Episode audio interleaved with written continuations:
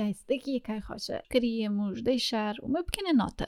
Como sabem, devido ao contexto do Covid-19, tivemos de parar as nossas gravações presenciais e trocámos por diretos online efetuados na plataforma Twitch. À medida que íamos libertando episódios, intercalámos esses diretos com os que tínhamos previamente gravados em estúdio até agora. Ainda não tendo voltado ao Estúdio Q, estes episódios são revisitas aos diretos em live streaming que valem mesmo, mesmo muito a pena.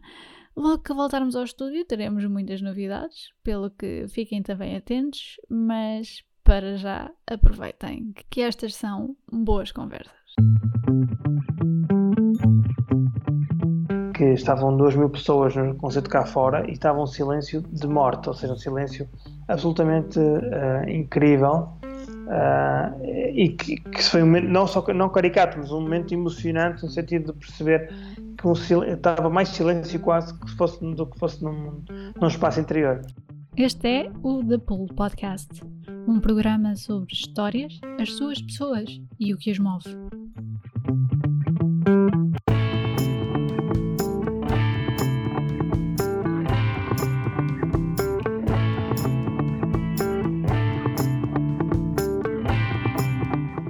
Neste episódio, o nosso convidado foi José Eduardo Gomes. O José é maestro, entra em vários projetos musicais e de educação musical e foi recentemente laureado com o primeiro prémio no European Union Conducting Competition e tendo ganho igualmente o prémio Beethoven no mesmo concurso. Esta foi uma live stream bastante animada em que muitas pessoas fizeram perguntas ao vivo, o que já agora incentivamos sempre, portanto não se esqueçam de nos seguir no Twitch para o fazerem. Esperamos que gostem e até já!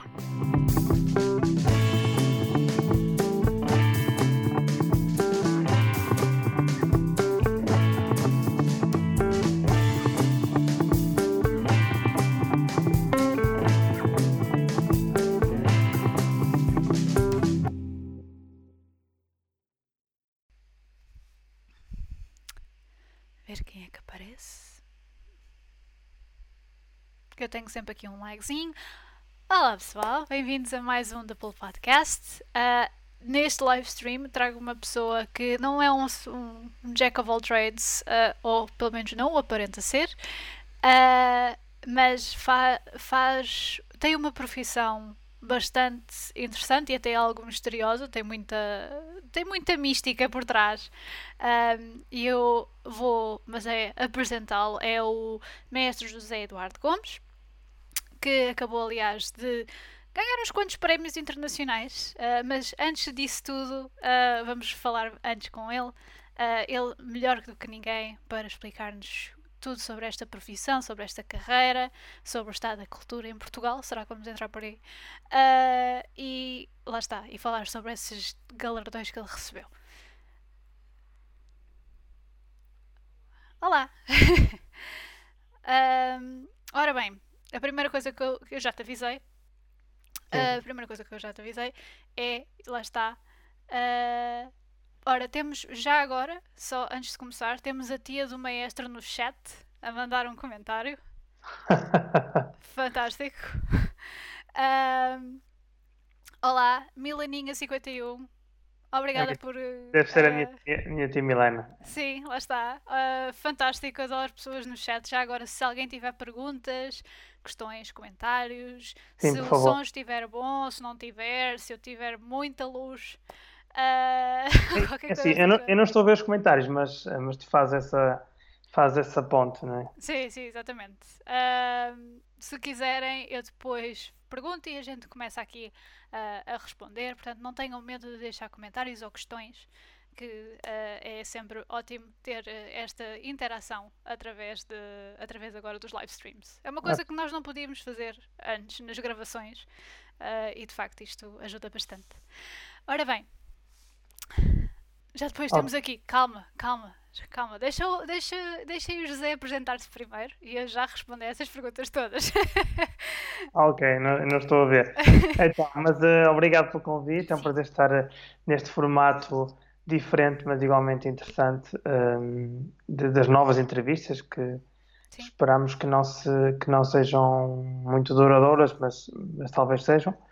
Um, pronto, então sou José Eduardo Gomes, uh, sou, sou maestro, antes de mais sou instrumentista, clarinetista, antes disso sou também uma pessoa, claro, e, uh, e, sou de Vila Nova Famalicão, do Minho, nascido e criado, Uh, embora tenha vivido largos anos no Porto, depois na Suíça e agora mais recentemente uh, na Grande Lisboa, uhum. em Almada, na margem sul, o lado certo da, o lado certo da margem, como dizem os almadenses. claro. depois, entretanto, os da outra margem dizem, uh, dizem que é o deserto. é, mas também não esqueçamos que se compararmos com Porto e Gaia, qual é a melhor vista do Porto? É de Gaia. É de Gaia. Qual é a melhor, qual a melhor, melhor vista de Lisboa? É da Almada. É da Almada, é verdade. É verdade. Por isso, sim, pronto. Sim. Uh, temos sempre por dois lados a questão. Sim. Um, e pronto, sou, sou músico desde os seis anos, praticamente. Uh, comecei a estudar música na, na banda da, da minha terra natal, Famalicão, na escola da banda, digamos, já vai uns anitos, com um professor espanhol, que está cá há muitos anos, um grande amigo, o Félix Alonso, que eu mando um abraço também, a ele e ao filho também, que é meu amigo. Um, e depois uh, o clarinete surgiu na minha vida aos sete e é um instrumento que me acompanha de, até, até aos dias de hoje e que, e que morrerá comigo com certeza. Uh, aliás, só não irá comigo para o caixão se, se, porque se calhar é demasiado macabro, mas, mas sim, o clarinete faz parte da, minha vida, claro. Não é assim tão macabro, eu acho é, que faz todo sentido. Sim, é? é? poderia fazer, mas pronto, ainda não cheguei à parte sim, de, sim, de, de escrever o testamento. Até na madeira. E, um, e pronto, uh, ou seja, agora retomando um bocado o percurso, desculpa, eu perco um bocado no fio meado. Um, pronto, fiz a minha formação na, na, escola da banda, depois passei pelo, pelo, pelo conservatório, depois pela escola profissional, sempre pelo clarinete, e desde os 11, 12 anos uh, ficou muito claro aquilo que, que eu queria ser. Cheguei a casa e disse, disse aos meus pais que quero ser músico, ponto final. Uh, ou seja, foi, foi bastante uh, óbvio para mim na minha cabeça. E depois fiz o percurso normal, ou seja, entrei na faculdade, na Escola de Música de Espetáculo do Porto, onde me licenciei em clarinete, em performance, que é um curso muito específico de 4 anos, ainda o antigo sistema, antes do, deste Bolonha, deste sistema de Bolonha. Um, depois ainda comecei o mestrado na Universidade de Aveiro, mas depois a direção da orquestra estava, estava ali a tocar-me à porta já há alguns anos e decidi partir para uma aventura na Suíça, em Geneve, um, onde larguei a minha vida em Portugal, parte dela, embora nunca me tenha desligado completamente do meu país, claro, e onde fui estudar uh, mais especificamente direção da orquestra, na, agora Haute École Musique de Geneve, ou seja, no fundo a, a Faculdade de Música da Universidade de, de, de Geneve, onde vivi quatro anos e onde regressei há, há quase há nove anos, há, sim, a fazer agora nove anos. Uh, e pronto, e desde aí a minha carreira tem sido entre, entre tocar e mais recentemente, digamos, nos últimos anos, mais consagrado praticamente quase 100% à, à direção da orquestra, digamos, à, à atividade de, de mestre. Né? É uhum. É assim. Mas então, em, em, traços gerais, é um bocadinho. sim, sim, já vamos aprofundar aí e esmiuçar okay. aí um bocadinho. Exato. Uh, mas antes de mais nada, uh, temos aqui uma pergunta. Ah, sim, então. Uh, que é do Itz Lamego. Itz Lamego, não sei quem é, mas bom. Que pergunta se o estágio da JOF vai acontecer. Da JOF, exato. espero que sim. A JOF agora é a Jovem Orquestra Famalicão. Okay. É um projeto do qual eu sou diretor artístico que a Câmara Municipal de Famalicão uh, uh, decidiu apostar no ano passado, no primeiro evento, que é uma espécie de uh, diáspora famalicense pelo país e pelo mundo. Ou seja, Famalicão é um conselho, felizmente, com, com muitas escolas de música de, de qualidade. Uh, Artidu, Cartava, todas as escolas da banda, etc., que produz muitos músicos. então a Câmara decidiu, no fundo, a maneira de desagregar e apoiar foi criar este estágio, foi um estágio intensivo de uma semana que culmina em, em dois concertos uh, e pronto, que foi a primeira edição uh, ano passado e que esperamos que seja a primeira semana de setembro, uh, esperamos que, que aconteça assim, respondendo à questão, espero que sim, porque é um sim. projeto também muito bonito e que, e que tem, e tem que acontecer este ano, mas pronto, esperamos que, esperemos que sim, claro. Sim, vamos fazer figas porque de Sim. facto estas complicações, uh, a situação onde nós estamos, já se fala em num retorno uh, ao normal, mas ainda está tudo muito incerto, não é? Porque aliás isto é a primeira vez que acontece, uh, pelo menos na, para estas gerações, não é? Obviamente que já aconteceu a outras, mas uh, isto é algo inédito é, sim, é novo, já há muito tempo. Ninguém estava preparado e e claro, a nossa área da cultura, evidentemente que ela é, foi a, é das mais sacrificadas, a primeira sacrificada, e se, e se tenho o receio que seja das últimas a sair em boas condições. Mas pronto, eu sou um otimista por natureza, por isso vamos esperar que, que, que nada aconteça. Assim. Sim, sim. Ah, que, não... eu costumo dizer, desculpa, só para complementar, uh, só para, depois poderemos ter mais tempo para aflorar um bocado esta, esta crise mas que, que aproveitemos a crise, nomeadamente a cultura, para sair melhor dela do que entramos, no fundo. Claro. Uh, que este tempo nos ajuda a refletir, uh, e tenho dito em algumas uh, em conversas com amigos e entrevistas, que de facto esta crise põe a nu muita coisa. Pronto, e claro, cada um fala mais da sua área, e na nossa área da, do, do, espetáculo, da cultura, dos artistas, de facto põe a nu aquilo que é a fragilidade que, que temos. Uh, e ao mesmo tempo a importância que, que a música, que a arte em geral tem nestes tempos, nestes tempos de quarentena, porque o que seria de, de, de, dos confinados sem música, sem cinema, sem filmes, quer dizer, uh, e tudo isso, uh, toda essa arte precisa viver e, e, e, merece, merece um apoio e uma sustentabilidade se calhar melhor mas pronto, fica, fica o apelo. Sim, porque aliás, uh, mesmo as pessoas que ficaram em casa e muito bem, uh, porque lá está, estão a prevenir uma catástrofe que aconteça, um, eles conseguem, estas pessoas estão sempre a consumir ou cultura ou conteúdo ou algo que um artista ou um produtor Produziu. esteja a fazer, não é? Portanto, eu acho que ao menos que deem uh, alguma valorização àquilo que seria uh, o mundo sem uh, este é, tipo de. de... Eu, eu, acho que ninguém, ninguém pode imaginar. Eu acho que é, arriscar-me dizer seria, seria uma catástrofe ainda maior. Sim. Né? Porque Sim. se pensarmos no, nas horas de música que ouvimos diariamente, uh, nos filmes que consumimos, até nas transmissões de teatro, de bailados que existem, de concertos ao vivo, claro que nada tira o espetáculo ao vivo, é? nada tira o concerto em live, isso é algo que não se pode apagar nem se pode substituir, mas ainda assim, uh, de facto, todo o trabalho que as pessoas tiveram para se apresentar em concerto e que foi gravado e, agora, e agora é reproduzido, e também as gravações que dão muito trabalho. Hum, hum. Mas pronto, muitíssimo obrigada, Itzlamek, por deixares a, a, pergunta, porque de facto isto, lá está, isto dá voltinhas e curvas, portanto, mas é sempre ótimo ter este tipo de, de perguntas também. Por exemplo, eu não sabia o que é era a JOF, portanto fica a saber é, e, e é jovem ótimo. esta Famalicão. Sim, faz sentido. Um, mas então vamos de, uh, vamos de já esmiuçar um bocadinho sobre esse teu percurso. Uh, não se esqueçam então, se quiserem, podem deixar mais comentários e perguntas entretanto, mas uh, e depois a gente retoma as respostas. Um, mas José, primeiro, tu quando eras pequeno, então, começaste a a musicar, vá, aos 6 anos.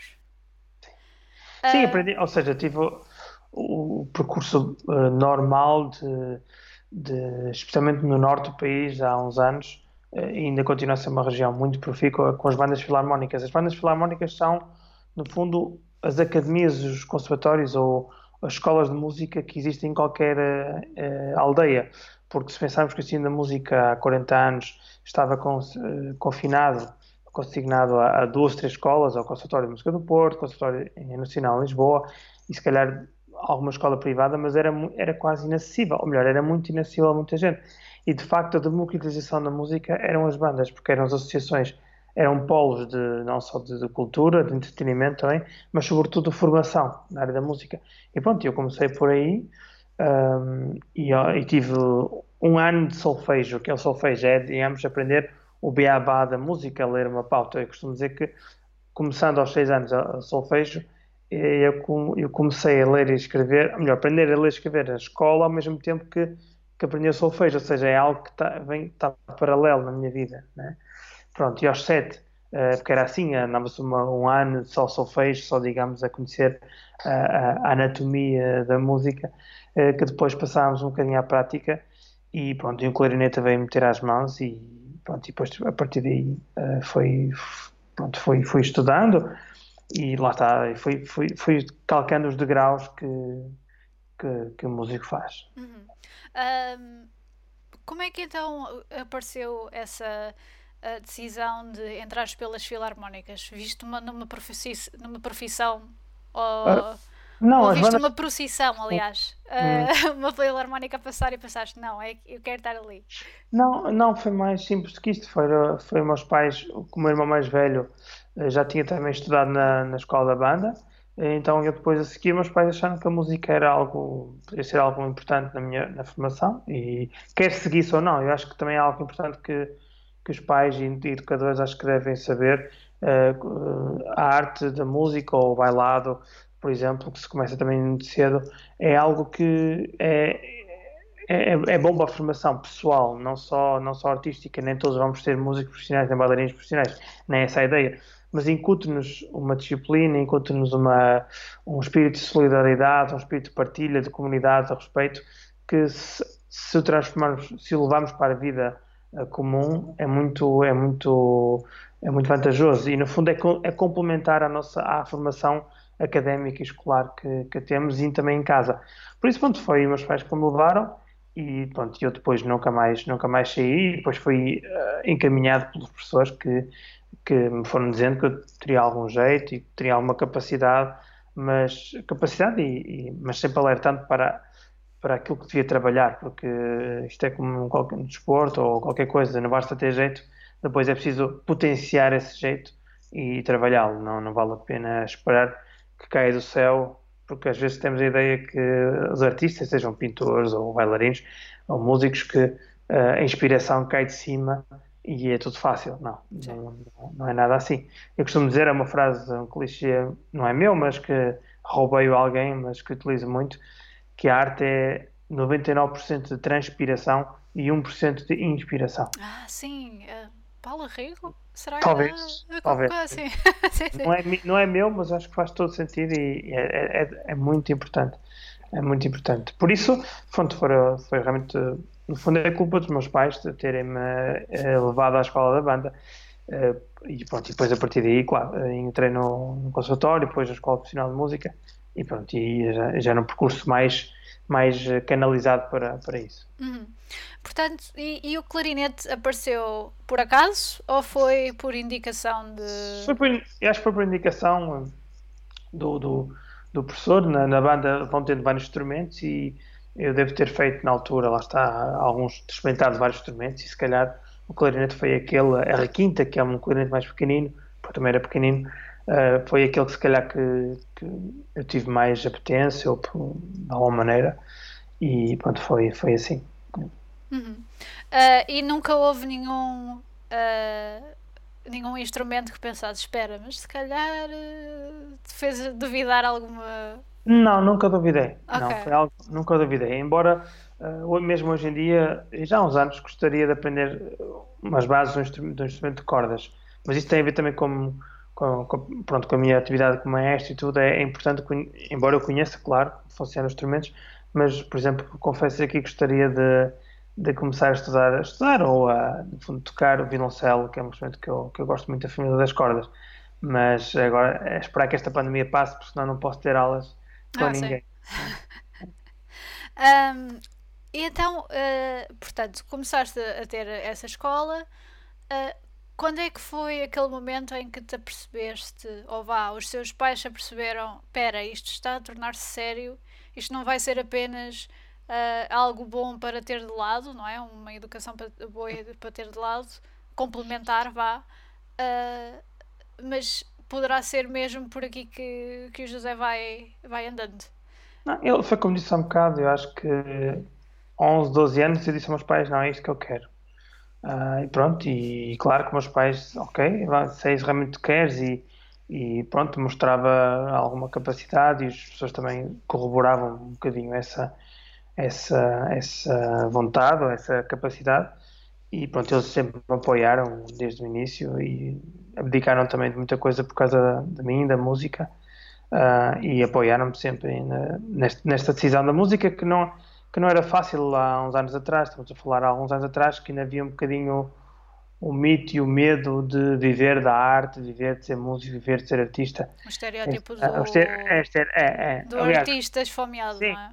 Sim, a minha mãe era professora primária e, e claro, as colegas uh, perguntavam-lhe, pronto, todas tinham mais ou menos filhos da mesma geração, mais, então perguntavam, teu filho vai estudar o quê, vai estudar o quê? Isto no, naquela altura, 16, 17 anos, quando se vai para a faculdade. E pronto, eles iam para Direito, Medicina, Engenharia, etc. E eu, ai, me fui para Música. E, eles, e os colegas perguntavam, mas não, vai estudar o quê, sério? Vai para a faculdade fazer o quê? Uh, porque eu acho que não é por mal, mas é, hoje acho que essa ideia está muito desbatida, mas até há uns anos esta parte, diria que vai, há 20 anos, havia pessoas que não sabiam que havia cursos superiores de música, ah, de instrumento de música, ou de, ou de teatro, como é o caso, ou de música clássica, de música jazz, ou de produção de tecnologias de música, como é o caso da, Escola Superior de Música no Porto, ou seja, tudo ligado à arte, no fundo. E, e, é um curso superior, como outro qualquer, com as suas cadeiras específicas e com, a, com a, pronto, com, com uma vida académica universitária, claro, muito particular, ligada à arte, mas uh, pronto, e agora acho que este estereótipo, no fundo, está um pouco esbatido, mas ainda assim continua se calhar a haver pessoas que não sabem que existe ensino superior da música. E se calhar assumem, ah, sim, então queres ser professor de música?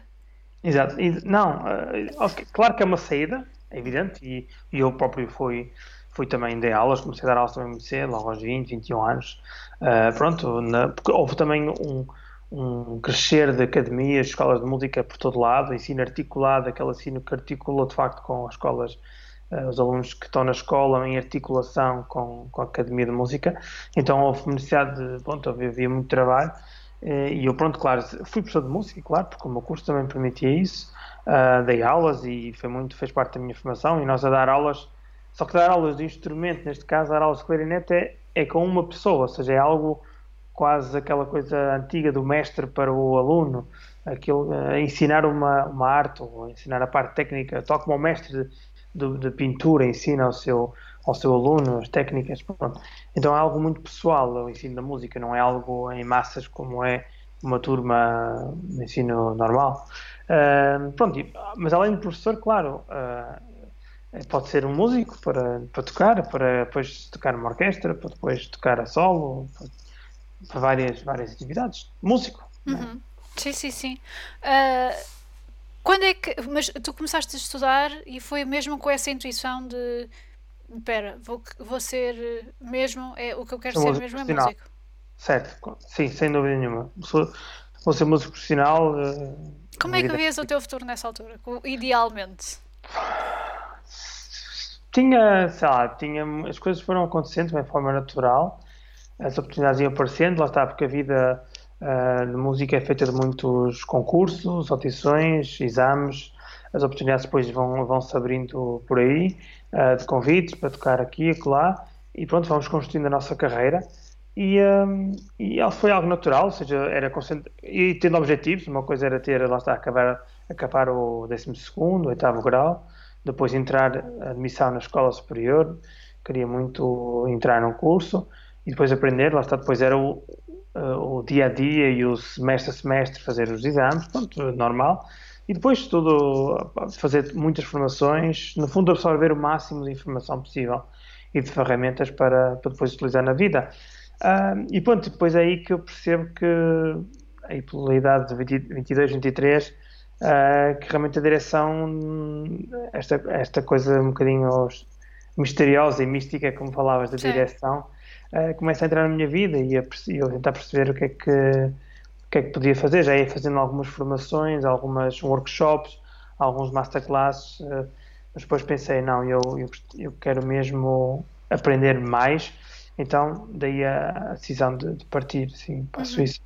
O que é que te atraiu então na direção musical? Olha, eu acho que desde, desde novo tinha sempre um fascínio pela, esta, pela figura, digamos, do mestre, digamos, de quem, de quem dirige, de quem comanda, porque A direção nada mais é do que guiar, do que dirigir, como o próprio nome em brasileiro dizem regentes. Regente. Seja, aquele que, re, é, aquele que rege, ou em, em inglês conductor, Sim. ou em, em francês chefe de orquestra, é mais, ou em alemão dirigente, ou italiano direttore, ou el director em espanhol, tá. todas, nós aqui temos maestro, enquanto por exemplo em italiano ou espanhol o maestro pode ser o maestro de, de, qualquer, de qualquer instrumento, o maestro de la guitarra, ou o maestro de flauta, ou não sei é, ou digamos o sábio do instrumento. Nós temos, associamos muito claro o maestro a, a, a digamos, à figura de, aquele que dirige um, uma orquestra ou um grupo ou que está à frente. Um, então foi algo que foi, foi crescendo em mim e depois uh, decidi, não, isto tem para levar-me um bocadinho mais a sério e para almejar coisas melhores, devo agora cultivar-me e ter formação e ganhar ferramentas e, e tudo o que posso aprender para, para depois começar a ir à luta da vida.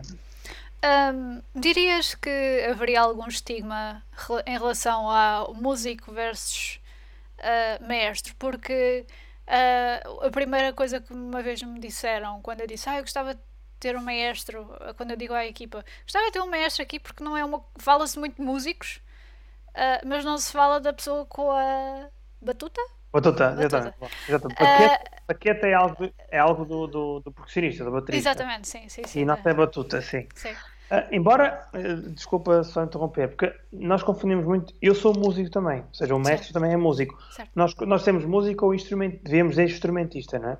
Ou seja, confundimos, uh, no fundo, esta dicotomia entre instrumentista e maestro, porque lá está, o instrumentista tem o seu instrumento, seja ele qual for, seja o violino, a flauta ou a percussão, um, e o mestre tem uma batuta ou nada, ou só com as mãos, né? É, um, no fundo, é como o cantor, não? o cantor tem a voz, né? o seu instrumento, um, mas nós temos a batuta, e a batuta ou as mãos, eu não faço nada.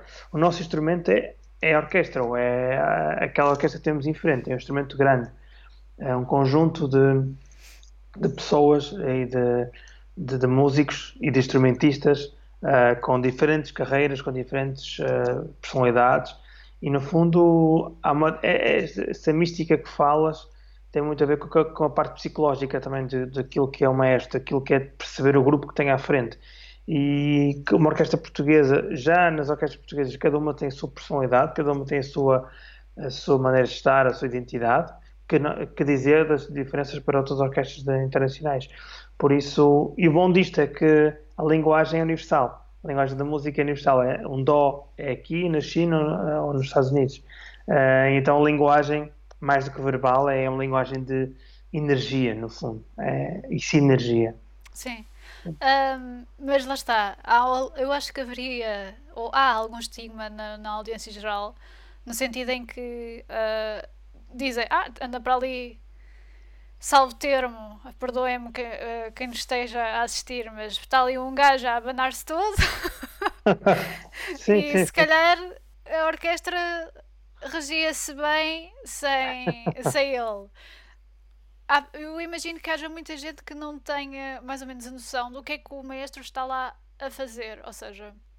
Eu acho que o, o maestro, no fundo, guia é como guiar um caminhão. Uh, ele tem que saber travar quando tem que travar, acelerar quando tem que acelerar e, uh, de fundo, equilibrar tudo o que é a parte sonora, no fundo, para equalizar, uh, para ser homogéneo. Tem esta posição privilegiada central em que houve, no fundo, tudo em estéreo.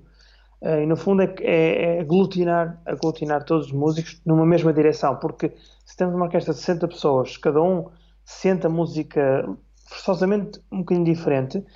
E a nossa missão, julgo eu, além de ajudar, é ajudar a orquestra, é proporcionar que a orquestra toque o mais junto possível, o mais coeso, em, em transmitir uma, uma energia boa, uma energia feliz e, e com o carácter certo para, para aquilo que estamos a tocar, porque a música é, tem muito a ver com o carácter.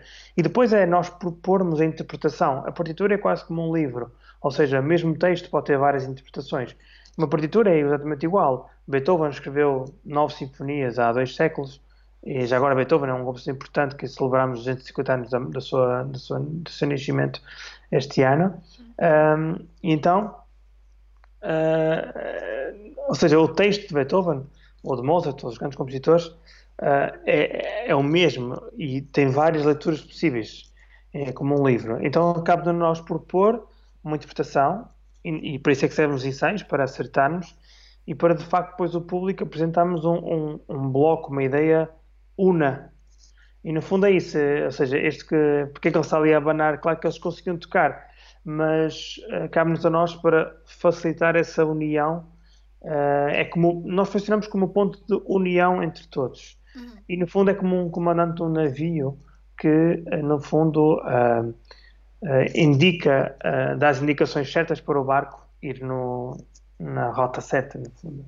Sim, e a ideia que me dá é que, parecendo, apesar de a orquestra parecer uma coisa muito coesa, a, a, verdade é que está separada em várias naipes, em vários setores, naipes. não é? Exatamente. Como é que se chamam? Naipes? Naipes, chama-se naipes. Ah, é como as cartas. Okay. É, um naipe de violinos, naipe das violas, naipe de violoncelos, contrabaixo, etc. É. Okay. Uh, então, no fundo, é transformar todos estes naipes num, num só som. É?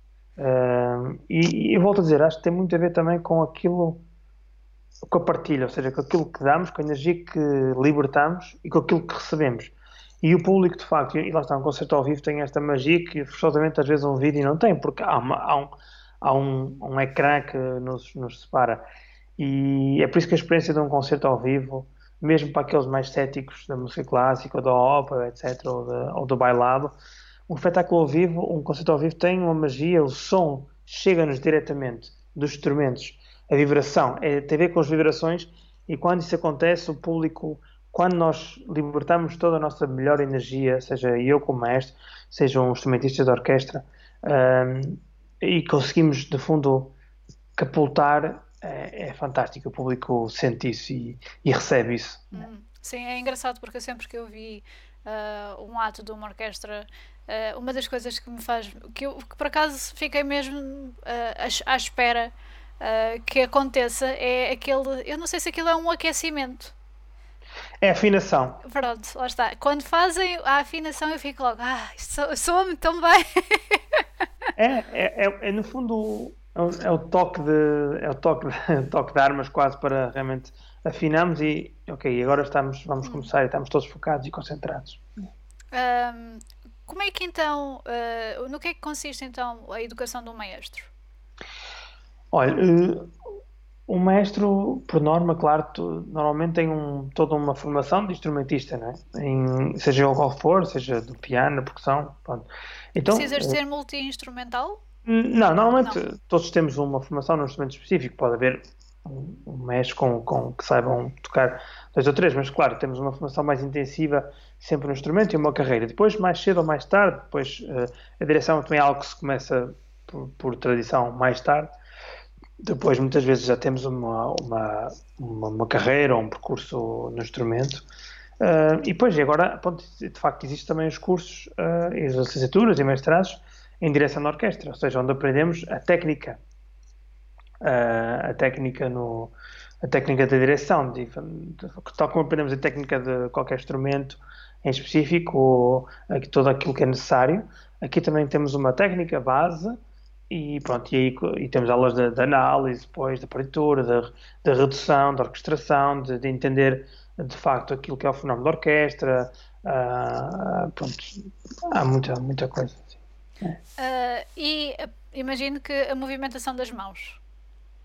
É, é chamada técnica, não é? Ah, seja, é mesmo isso, ok. A técnica é isto, ou seja, é nós podemos. Uh, porque há um certo. Há gestos que são, são internacionais, ou seja, são código, fazem okay. parte do código dos compassos, ou, ou gestos que sejam. trabalhar a nossa postura, desenvolver o nosso corpo também, a nossa postura corporal, porque o maestro, de facto, qualquer gesto que faça, seja com o piscar do olho, seja uma expressão, seja um, um algo corporal, tem muito, transmite tem muito, muito, impacto, transmite muito impacto. Então nós aprendemos a, realmente a, a conhecermos também, a conhecer o nosso corpo e a conhecer nossos gestos e a nossa posição corporal e gestual e aprendemos a, de facto a ter as ferramentas técnicas para depois passarmos a mensagem que queremos. Sim. Uhum.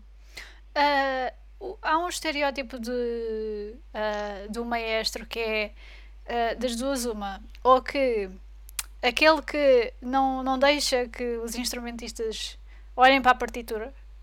Hum. E o outro que é muito, eh, digamos, exigente. Porquê é que achas que isso é? Eu acho que, eu acho que são mitos. Eu, eu acho que são há, há um- mitos urbanos, né? Há alguns mitos urbanos no, no que toca a isso, porque ah, eu acho que houve, houve também uma diferença grande, uma evolução grande nos mestres, tal como na sociedade. Ah, se anos 50, 60 ou 40 havia a figura do mestre autoritário, ah, até quase um bocadinho dita- ditador, entre aspas, no fundo, a figura do mestre. Mas essa figura não faz sentido hoje em dia, porque pronto, vivemos numa cidade muito mais aberta e muito mais democrática, e então, no fundo, o maestro é- é- tem uma função específica que apenas complementa aquilo que a orquestra e instrumentistas estão a fazer. Por isso, essa ideia de que o maestro não deixa olhar, ou. Não, eu acho que é. é- não sei como é que eu vou explicar. Já é datada. Sim, sim, já. Esse, esse é um mito urbano, tal como havia o mito também da, de ser um mestre, que ser uma pessoa velha, de cabelos brancos, Sim. e, não é? e de repente, quando vem um mestre jovem, eh, quer dizer, eh, ficam, ui, mas como é que pode, como é que pode, o mestre pode ser jovem? Ou uma mulher. Ou uma mulher. E, embora isso tenha evoluído muito, muito nos últimos, nos últimos anos, há maestrinas, eh, e começando até, temos a Joana Carneiro aqui em Portugal e outras, e outras, ahm, por isso, e lá fora temos inúmeras maestrinas, por isso eh, essa ideia também está, já está muito desbatida. Assim. Uhum. Ah, falando até nisso, temos aqui até uma questão ah, do um J. Malha. Ah, eu não sei se é José, se é Jorge, se é João, portanto É? peço imensa desculpa. ah, que fala sobre qual a opinião acerca das oportunidades para jovens mestres em Portugal e da influência do estudar no estrangeiro. Honestamente, eu estudei no estrangeiro, mas eh, eu acho que não faz. Honestamente, as oportunidades acho que não, não vêm de. não têm a ver com estudar ou não no estrangeiro, em Portugal. As oportunidades eh, aparecem, nós temos que estar sempre. O mundo é muito competitivo e, e na nossa área não é, não, é, não é exceção.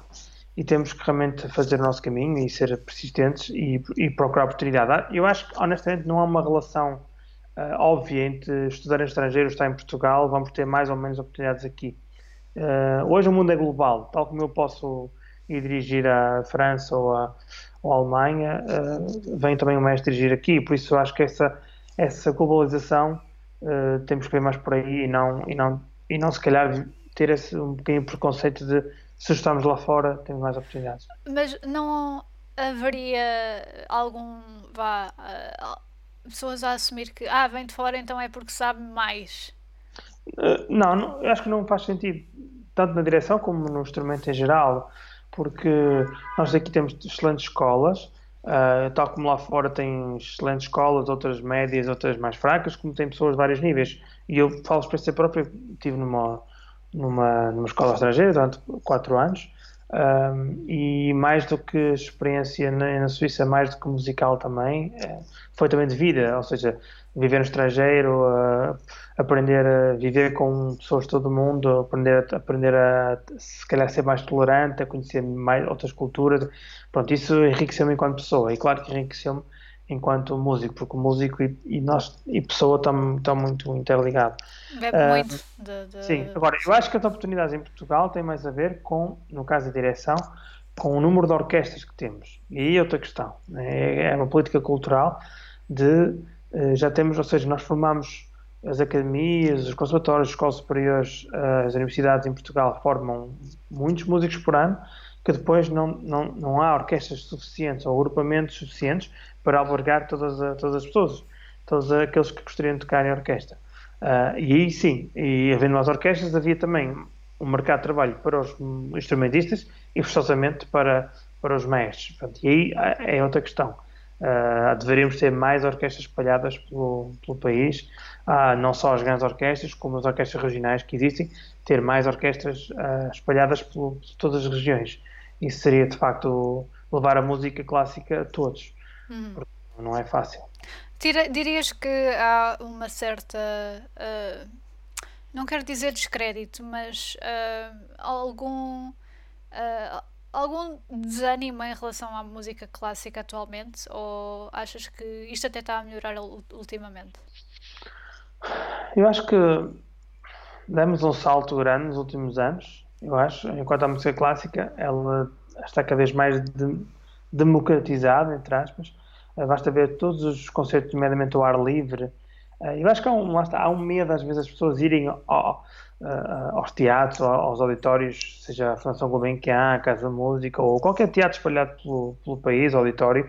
Às vezes as pessoas têm medo porque acham que não vão gostar ou que não é para eles, é para uma elite. Não, a música é, de, a música clássica é para todos, nem é cara nem é barata. Aliás, as pensam, ah, não vou porque vai ser caro, ou vai ser uma seca, ou não vou gostar. Uh, e acho que basta ver quando as, cada vez mais orquestras fazem concertos, nomeadamente no verão, ao ar livre, a enchente que há, uh, e já experienciei isso no Porto, em Lisboa, nos Açores, etc., na Madeira, uh, e quando temos concerto ao ar livre, em que o acesso, claro, é, é, é, muito, é livre, as pessoas ficam fascinadas, é um silêncio e uma atenção e um fascínio uh, que acho que isso é, é, significado que as pessoas gostam. Agora, tem, se as pessoas não conhecem, não vão gostar, não é? Isto é quase fazer uma comparação um bocadinho uh, tonta, se calhar, mas é como o sushi: primeiro estranha-se, depois entranha-se. quer dizer, estou a. Mas é um bocadinho isso, nós temos que é, é, é, é, algo que nos, que nos, que nos vai, vai crescendo. Fazem-te discos pedidos? Uh... não, assim, às vezes temos amigos ou familiares que gostam muito de, de, de, de certa, de certa obra ou certo compositor, ou que, ah, podias, podias tocar aquilo. Só, claro, um concerto de uma orquestra é algo que vem, eh, está inserido numa, numa temporada, numa programação, com uma com o ideal, às vezes não é possível. Uh, agora, quando, quando eu posso uh, quando eu posso programar, claro, tenho, posso às vezes poder aceder a algum pedido, uh, mas tem que encaixar, digamos, no programa, não vou, tem, que, tem que ser algo lógico, né? Então, claro, é mais, claro, diz, diz sim, fazem muitos agora Uh, né, que estou em casa e que posso tocar e, e pedem para tocar, etc. Hum. E o que é que uh, houve assim alguma cover que já te pediram ou não? Não, porque pronto, a minha área, claro, é muito na clássica, né? Sim. Seja, e uh, então, um repertório mais clássico e, claro, o, depois o público em geral às vezes não, não é tão conhecedor. Se for melómano, claro, pode-me dizer, olha, gostei muito da interpretação da Sinfonia 40 de Mozart ou, ou da Quinta Beethoven, excelente, gostei, mas é, é, muito específico. É? Sim. Uh, tenho aqui outra pergunta que é bastante longa, portanto espero que estejas. Aliás, são várias perguntas numa pergunta só. Espero okay. que estejas preparado. Okay. Uh, mas acaba otimamente. E já agora, muito obrigada a toda a gente quem esteja a deixar perguntas no chat ou deixem comentários. Uh, é ótimo ter este tipo de dinâmica. que é do Sr. Jorge Macedo. Que, Sim, e ele acaba esta pergunta com um abraço. portanto, a pergunta é Sendo Portugal um país com cerca de 800 bandas filarmónicas e cada vez mais há um leque de jovens com formação profissional e com lugares completamente entupidos nas poucas orquestras que Portugal tem, portanto é aquilo que nós estávamos a falar há bocado, uh, o futuro passa pela profissionalização, tal como a vizinha Espanha com bandas municipais, ou que alternativas poderemos ter? É uma profissão que muitos exercem e poucos são protegidos com um contrato de trabalho. Qual é a visão de um futuro melhor e os passos a dar? Um abraço, Jorge, é Jorge Macedo, foi, foi meu aluno também e agora está a, fazer, está a fazer um ótimo trabalho também na direção. Uh, sim, eu acho que a, municipalização que, que o Jorge fala, claro, Portugal é um país com está, 800 bandas e uma, uma tradição forte, tal como Espanha e Itália, uma tradição forte naquilo que são as bandas, lá está, na, e daí também a nossa grandíssima, grandíssima qualidade nos feitiços de sopro e também nos de mas claro, nos sopros. Um, claro, acho que a municipalização seria algo muito importante, porque lá está, uh, daria, uh, daria um emprego. Quando eu falava um bocado de haver mais orquestras, o mesmo se aplica a orquestras regionais, mas também bandas municipais, ou seja, que são algo municipal, lá está, e que tem, é um trabalho Uh, é um trabalho lá está com contrato de trabalho e, e, que daria saída facto a muitos licenciados e, e acho que isso podia ser um caminho tal como tal como criar uma banda bandas uh, profissionais também, não, não ligadas somente também a câmaras, mas outras bandas profissionais, e não só as bandas, as únicas bandas profissionais que temos são as militares, ou seja, que são hum. ligadas à, à, pronto, à, à, às Forças Armadas. Por isso, sim, acho que sim, a municipalização acho que seria muito bom, lá está, porque levaria também a música a, a regiões, a, toda, a todas as regiões. E uma coisa, ou seja, as orquestras regionais podem coabitar uh, com, com as bandas municipais. Dizer, acho que são coisas complementares e complementam, são, fazem trabalhos diferentes. Sim, é tipo como a seleção regional, talvez? Sim, uh, se pensarmos, é como as ações, no desporto nós temos mais essa, uh, se calhar podemos comparar como tem as, os campeonatos, campeonatos distritais ou regionais, as, as associações, Uh, porque senão, quer dizer, nem toda a gente pode ir jogar para o, para o Benfica ou Porto ou Sporting, quer dizer, não, não dá. Então a mesma coisa aqui. Uh, uh, e seria realmente uma, uma consequência, porque Portugal investe tanto na, na formação do, dos seus alunos e depois eles, e não, lhes, não, não lhes oferece depois mercado de trabalho. E claro que cada vez mais eles são obrigados a ir para fora ou depois a, a procurar outras saídas. E é uma pena porque, no fundo, estamos a investir, o Estado investe tanto e depois não usufrui. Quem usufrui são, às vezes, orquestras lá fora uh, que usufruem dessa qualidade que, que Portugal investiu. É, mas eu acho que isso até, até se aplica a tudo. Agora. É, sim, claro, eu falo da minha área, mas pronto, claro, fala na, na sua é igual. Sim, é verdade. Nós, de facto, uh, o Portugal, o, aliás, o português gosta muito de um, queixar-se daquilo que tem. Uh, na verdade, até a nível de educação, até não é, não é nada mau e uh, especialmente quando estamos a comparar com uh, outros países. Apesar de eu de facto ter tido também alguma educação, porque eu fiz Erasmus, pronto, mas tive alguma educação no, no estrangeiro e digo que valeu um ano cão, ou seja, valeu por sete quando lá tive, uh, mas na verdade não tenho muita coisa má a dizer sobre aquilo que eu aprendi hoje, cá em Portugal. Uh, e, eu vejo isso uh, a nível indústria de tecnologia, indústria saúde. de saúde, saúde ainda mais, ainda, ainda por Engenharia. Sim. Uh, mesmo um, um, é o chamado o êxodo dos, dos cérebros, certo? É, é um e é interessante Nós ver que isso é. se aplica com, à música também. Sim, sim, se nós conseguíssemos, digamos, agarrá-los aqui, porque nós temos um país fantástico e muitos se vão para fora facto em busca de, de, oportunidades, porque de facto, como o Jorge dizia, se, se lugares estão tapados, porque tapados não, não, é, não é uma crítica, é pronto, é, é, é, estão tapados porque sim, o mercado está cheio, é como em toda, todas as áreas, quer dizer, se, se tem 100 lugares, estão 100 pessoas a trabalhar, uh, não dá para concorrer. Uhum. Uh, e de facto é uma pena. Sim. Uh, existem, porque lá está, eu só tenho esta noção a nível de bandas pop, rock, enfim.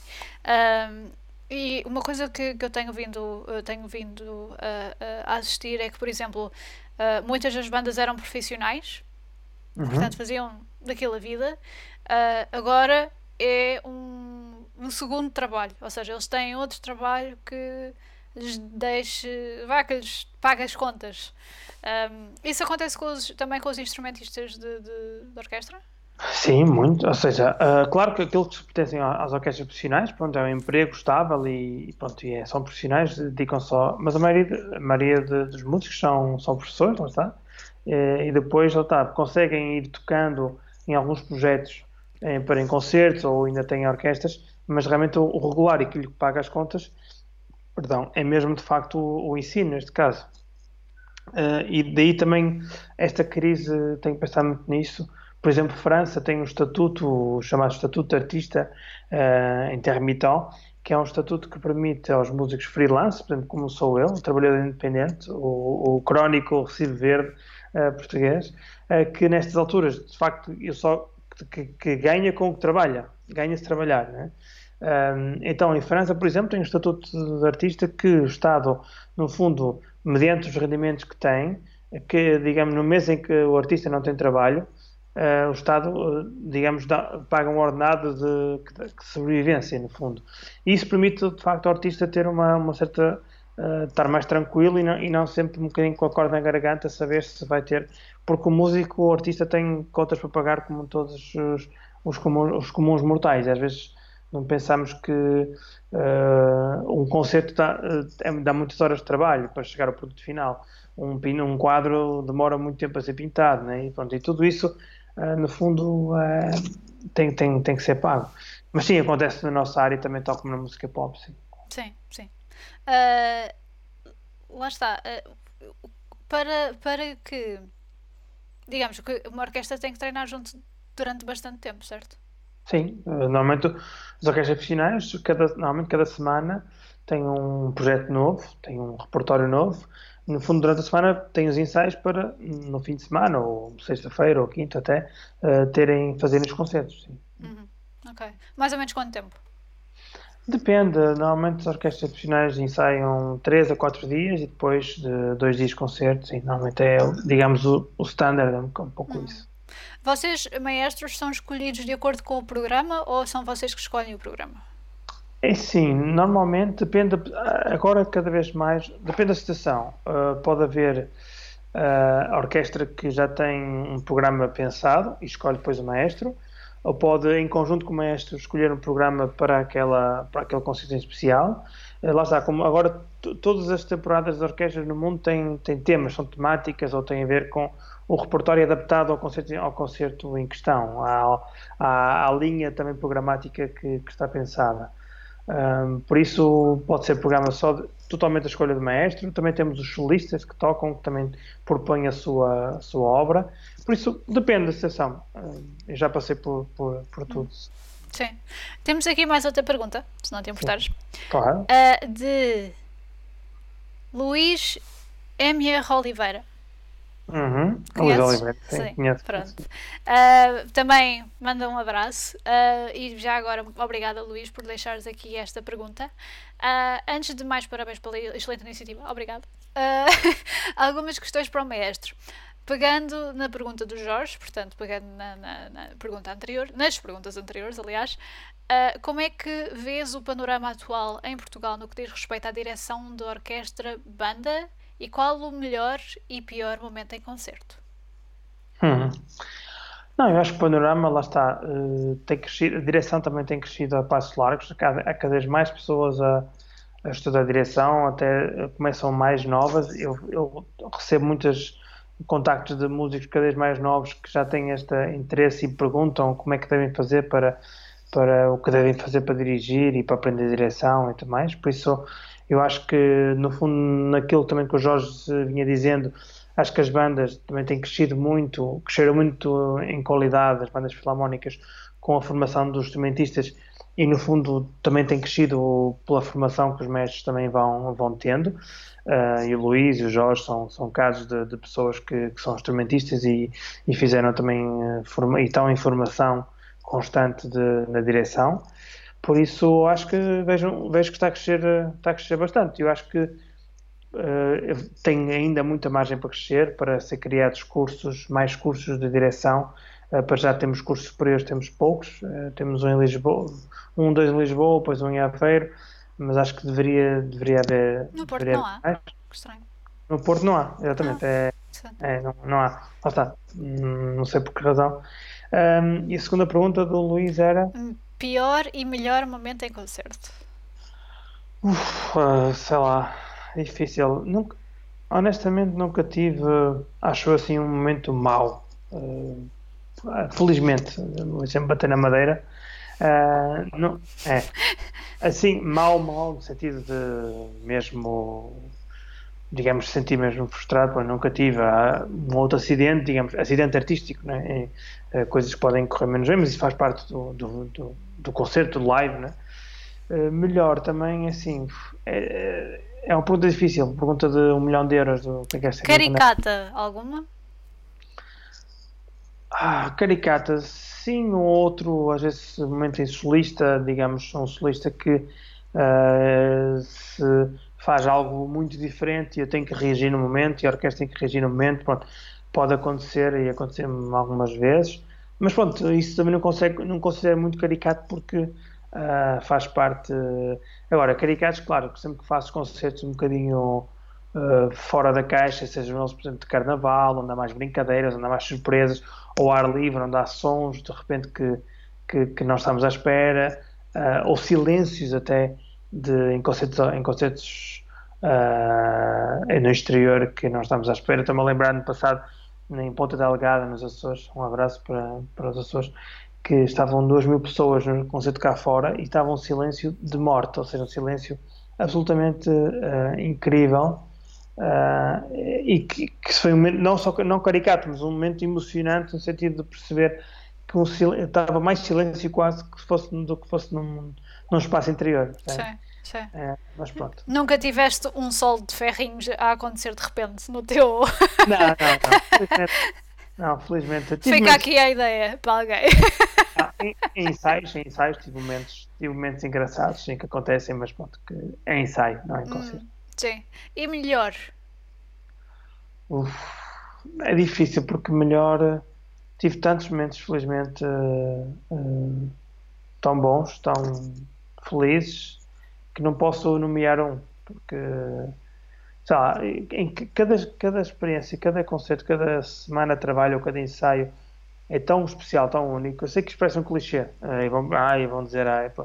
não, mas não é, porque cada eu tenho a felicidade de dirigir grupos tão, tão diversos, desde, desde orquestras jovens, desde orquestras universitárias, desde desde orquestras profissionais, desde projetos como fiz ópera na prisão, ópera com reclusos dentro da prisão, quer dizer, coisas absolutamente inacreditáveis, uh, que deles guardo sempre memórias muito bonitas.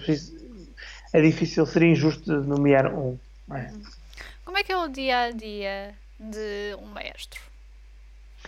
É, Como é que é um dia?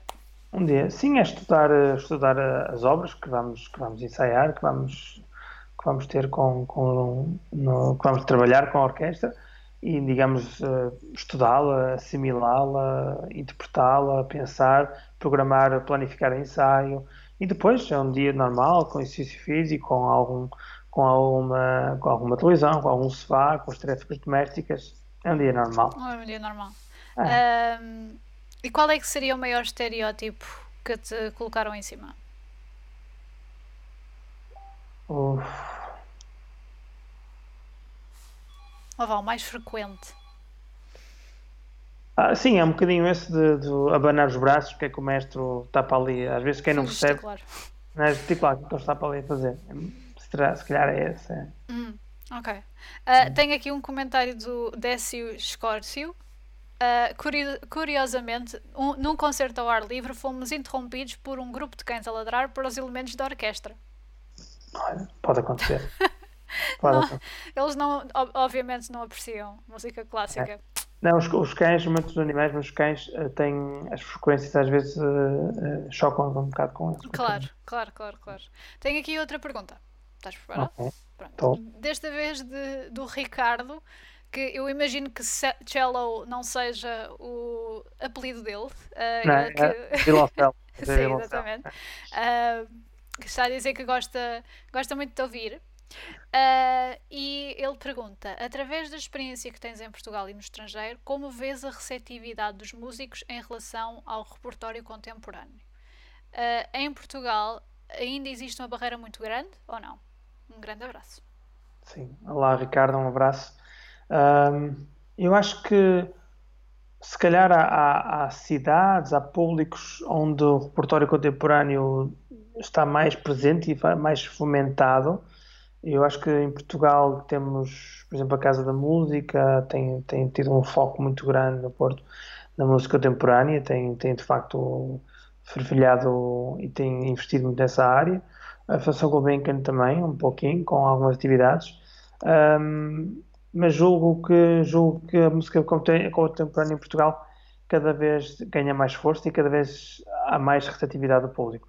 É evidente que depois, no estrangeiro também, é, eu acho que não, não podemos uh, dizer Portugal e estrangeiro, porque no estrangeiro, tal como em Portugal, em cada país temos às vezes focos ou sítios que por, uh, ganham uma tradição da música ser tocada. Ou seja, eu costumo dizer, a música contemporânea é como era a música de, de Beethoven ou Brahms no, certo, do século XIX ou Mozart do século XVIII que era uh, Vive no Tempo e, e, aquela, e esta música que está a ser feita agora, nós quantas vezes já ouvimos, quantas vezes foi tocada aqui da Sinfonia Beethoven?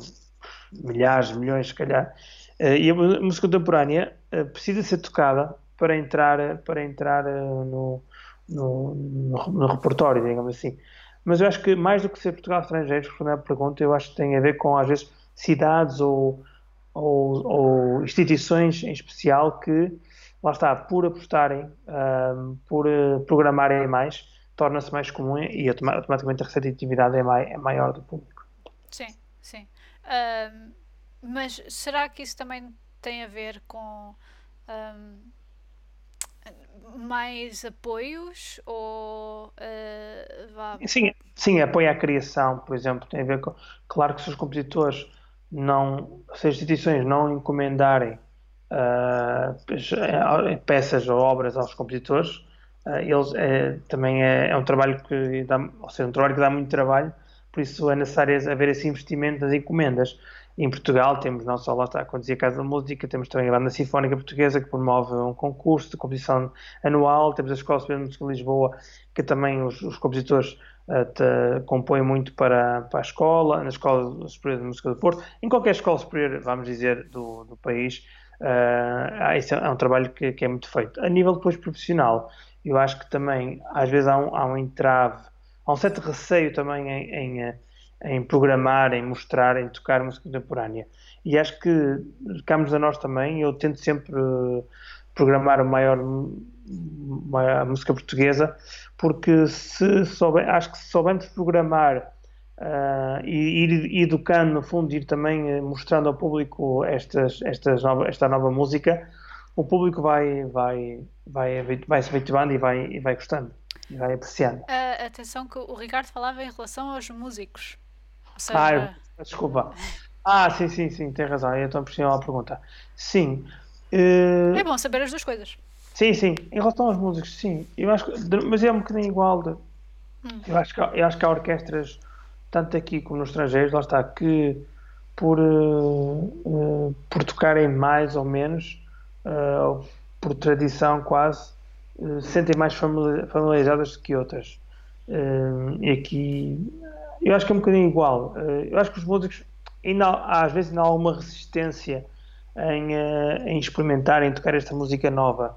Não sei às vezes se é pelo desconhecido ou pelo medo, mas, mas acho que também tem, tem vindo a melhorar, honestamente. E se o músico perceber, se o instrumentista de orquestra também perceber que é uma música. O que é difícil na música contemporânea, só para vocês terem uma ideia, é que às vezes a nossa parte individual do, do instrumentista de orquestra, ela por si só às vezes não faz muito sentido, entre aspas, mas ela pertence a um global. E daí, às vezes, com o maestro e o público tem, ouve, ouve tudo, uh, digamos, o, a minha parte, que às vezes pode não ter muito sentido sozinha, mas ela no bolo total ganha forma. Por isso, acho que esse também tem um trabalho que nos cabe também muito a nós em, em, em convencer ou em ser convincentes para a orquestra em que em tocar o melhor possível, em que cada um dê o máximo na sua parte. Mas sim, tem havido. Acho que os músicos também nas orquestras estão, uh, estão cada vez mais receptivos a essa música. Sim. Uhum. Um, qual é que seria um local que ainda não tiveste a oportunidade de tocar e gostarias? Sim, gostaria de tocar na Philharmonie de Berlim, a mítica sala em Berlim, que é a Philharmonie, onde, onde toca, claro, a Orquestra Filarmónica de Berlim e as orquestras mundiais, que é uma sala que eu já tive de ir várias vezes assistir concertos e é, é mágica, ou, ou Concert Hall, o Musikverein em Viena, pronto, salas míticas, uh, de, históricas, pronto, hum. gostaria de um dia e, poder. E músicas? Que ainda não tive esta oportunidade de. É, tantas. Eu adoro ópera, gostaria de poder dirigir a ópera no futuro e, e tanta música ainda como falta para, para dirigir. Eu ia perguntar, de facto, uh, há escalões a nível de, uh, de direção de orquestra ou é-se maestro e não, não, aliás, porque estamos em, em, constante formação, em constante. Não, quer dizer, eu estou a aprender cada dia. Nós apenas. Não é, não é aquela coisa de. Ok, fiz o curso, já sou maestro, acabou. Não. Eu acho que no curso aprendi as ferramentas, uh, a base. Mas depois a verdadeira, a verdadeira carreira e a aprendizagem começa a seguir quando somos confrontados com a vida real e com, com, com, com a tarimba, não é?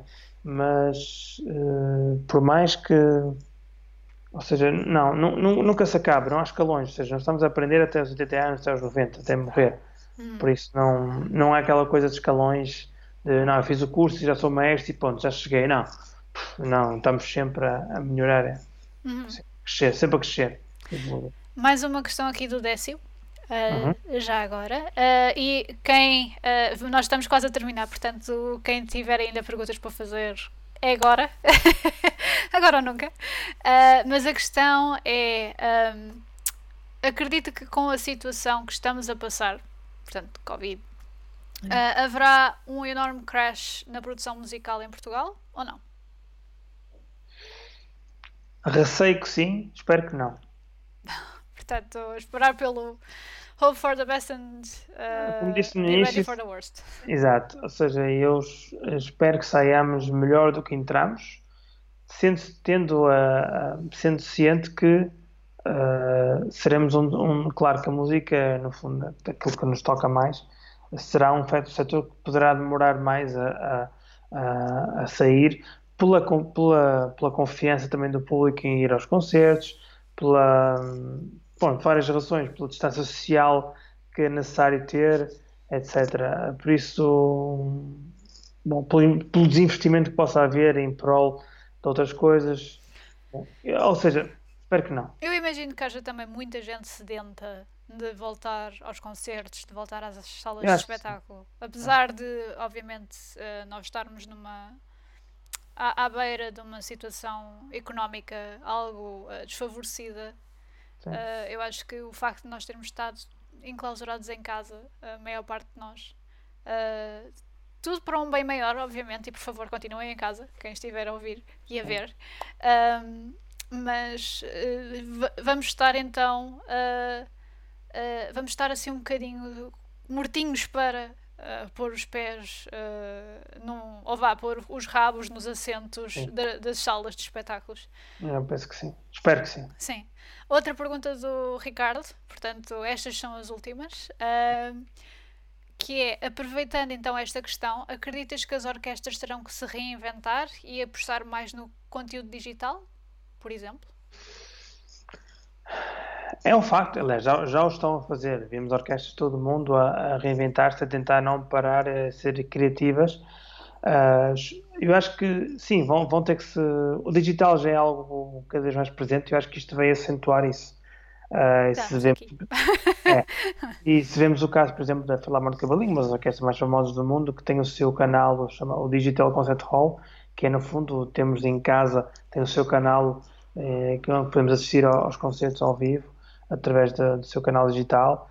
Uh, sim, acho que vai, isto reforçou, uh, mas acho, volto a dizer, acho que, e, e como tu dizias, uh, nada substitui um concerto ao vivo e, e, e a experiência que, que, isso é. Por isso, eu acho que as duas podem conviver, mas sim, eu acho que isto acentua essa necessidade do, dos conteúdos digitais. achas que esta proliferação de conteúdos digitais que depois faça com que as pessoas tenham maior dificuldade em pagar por aquilo que se calhar recebem de graça? Sim, isso é um risco também que, que estamos a correr e que eu tenho que falar também com amigos sobre isso, uh, com esta gratuicidade toda que é, que é que as pessoas em casa. Lá está, mas eu volto a dizer, isto é, eu acho que todos estes eventos que temos feito e que temos assistido, uh, claro, fazem parte e é para nos mantermos ativos e tudo mais, mas por favor, eu acho que quando as coisas estiverem normalizadas, uh, devem voltar a, a, a, pagar os seus bilhetes para ir ver um concerto, uma peça de teatro, um bailado, uma exposição, porque merece. Uh, e não se esqueçam de quando estiverem confinados em casa, uh, só, só puderam usufruir disso gratuitamente, mas tudo isto custa muito, custa muito dinheiro. Então cada contributo é, é assim como depois vamos ir ao restaurante, voltar a e, e ir aos restaurantes e pagar a conta no fim, também podemos ir a, aos concertos e, e às manifestações culturais e pagar o bilhete. Por isso, eu acho que temos que ser inteligentes e espero que, eu acredito que os portugueses vão ser, os portugueses e os, todas as pessoas no mundo são inteligentes a, a saber distinguir as coisas. Sim. sim. Um, qual é uma última questão? Uh, que é, aliás, a não ser que alguém decida uh, fazer outra questão, mas esta para mim é a última da minha parte. Uh, porque senão eu estava aqui a falar sobre coisas mais minuciosas, porque eu mesma já fiz parte de uma pequena, não é, ai, numa metropolitana pequenina, de, enquanto que era criança. Ah, Mas tocava teclado, portanto não era, uhum. não era nada assim de especial. mas o que ia te perguntar era se, te, se tu encontrasses a ti mesmo com 6 anos quase, quase a entrar na, na, na escola de música, o que é que tu dirias? Um, ser feliz, diverte-te, que a música, a música é isso, é, é partilha, é dar e receber e leva esse lema da disciplina, do rigor, da solidariedade para a vida. E a música, a música é um palco. A vida é um palco. A vida é um palco, sim. Uh, dirias que então a partilha é aquilo que te puxou ao longo da vida? Sim, música partilha e lá está. Daí nada, nada é maior do que a partilha que há. A orquestra é um, uma partilha constante.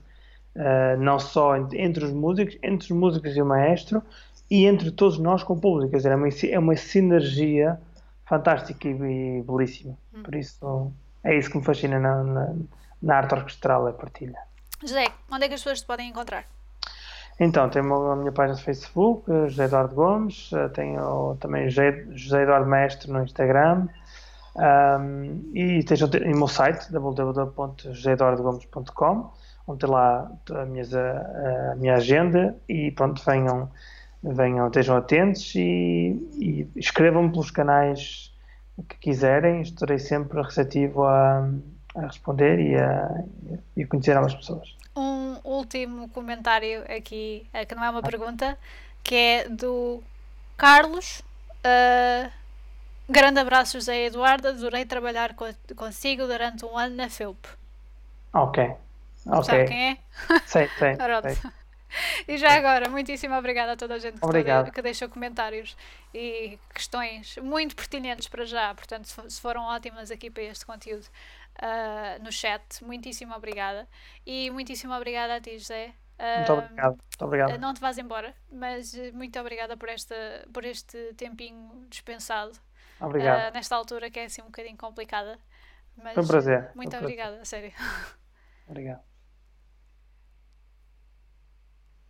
E prontinho, muitíssimo obrigada pessoal por quem está aí. Um, já sabem que podem nos seguir tanto aqui no, no Twitch, portanto em The Pool, uh, basta carregarem no coraçãozinho no topo do ecrã do onde está a televisãozinha uh, para nos seguirem, para receberem as notificações dos próximos convidados. Também somos uh, The Pool Podcast uh, no Instagram e no Facebook e somos Podcast Pool no Twitter. Também estamos no LinkedIn, apesar disso já ser um bocadinho estranho. Mas a sério, muitíssimo obrigada. Comentários, mais questões, sugestões de convidados. Uh, também podem entrar em connosco tanto nessas redes sociais como no e-mail poolpodcast.gmail.com. Muitíssimo obrigada por estarem aqui connosco e até já!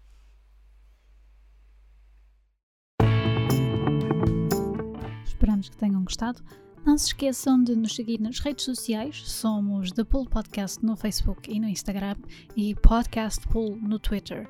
Se quiserem assistir, interagir e até deixar questões aos nossos convidados, não percam então a oportunidade de nos seguir na Twitch em The Pool. Portanto, é T-H-E-P-U-L-L e carreguem no botão com o coraçãozinho lá para nos seguirem e serem notificados de quando os nossos diretos começarem. Questões, comentários ou até sugestões, entrem em contato connosco nas redes ou no e-mail poolpodcast.gmail.com O The Pool Podcast é gravado no estúdio Q. Edição, captação de som e vídeo por José Garcia, fotografia por José Garcia, ilustrações da Joana Rolo, o jingle, autoria do Miguel Nicolau e eu sou a Kai Rocha. Esperamos que tenham gostado e até já!